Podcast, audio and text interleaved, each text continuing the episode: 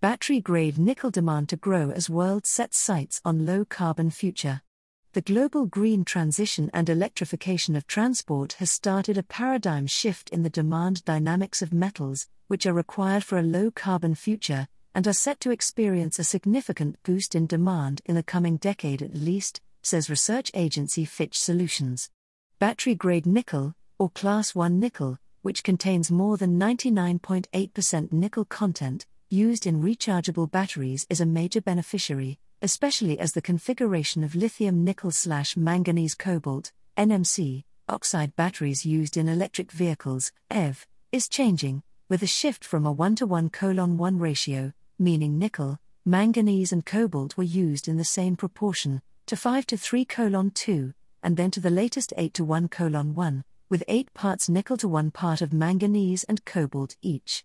In fact Fitch Solutions says Class 1 nickel will see demand outstripping supply in the coming years as EV production and adoption accelerate. It attributes this to a severe lack of sufficient new Class 1 nickel mining projects in the pipeline and strong EV production and sales forecasts by the agency's autos team. Fitch Solutions Autos team forecasts EV sales to increase from the 5.6 million units sold this year to 26.7 million units sold in 2030 and sees strong upside risks to these estimates. The team explains that Class 1 nickel supply suitable for battery production represents about half of global supply, although less than 20% is available to be processed into powder and briquettes that could be used to produce nickel sulfate. With Class 1 nickel to experience a major demand boost from the green transition, the main impediment facing the market is sufficient Class 1 supply, and the main game changer would be the successful conversion of Class 2 nickel, with less than 99.8% nickel content, to Class 1 nickel. However, at present, Fitch Solutions says global production of nickel is roughly equally divided between Class 1, 46% of global, and Class 2, 54% of global, and that, in terms of global nickel demand, about 74% stems from stainless steel production, which can use both. Class 1 and 2 nickel, while only between 5% and 8% of demand currently stems from batteries that require only Class 1 nickel, as the quality and performance of batteries depend on the quality of nickel used to make them. Class 2 nickel, on the other hand, is produced from saprolites and limonites, which are popular for their use in the stainless steel industry due to their iron content and potentially low production costs. Indeed, the presence of iron and other contaminants, including copper, that need to be separated, are the main concerns with regard to the quality of nickel, differentiating between Class 1 and 2 nickel.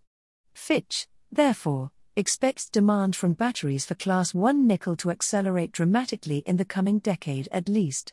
However, Ultimately, how rapidly a potential shortfall in Class 1 nickel supply emerges will depend on several factors, including the speed of EV adoption, the choice of battery technology, mining companies' willingness to restart Class 1 production projects after many were idled during the last five years owing to low prices, the potential for technology breakthroughs in cost competitive refining of non ferrous Class 2 products, and the potential for increased Class 1 nickel recycling.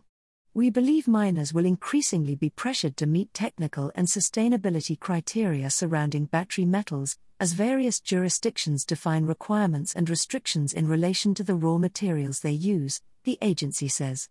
It expects the battery market will gradually demand a differentiated range of metal products in terms of their quality and impurities, while simultaneously necessitating that these products are clean from both a social and environmental standpoint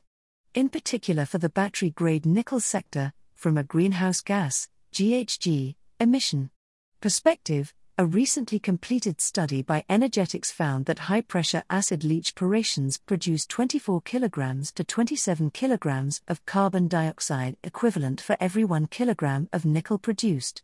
Fitch Solutions says this compares unfavorably with sulfide operations, which range from 8.8 kg to 18.8 kg of carbon dioxide equivalent for every 1 kg of nickel produced.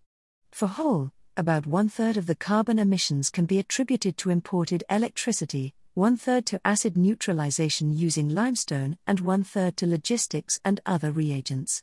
As the spotlight on environmental, social and corporate governance intensifies, Fitch says there is no evidence to suggest that navigating through these environmental and social challenges will be any easier for the next generation of laterite mining operations.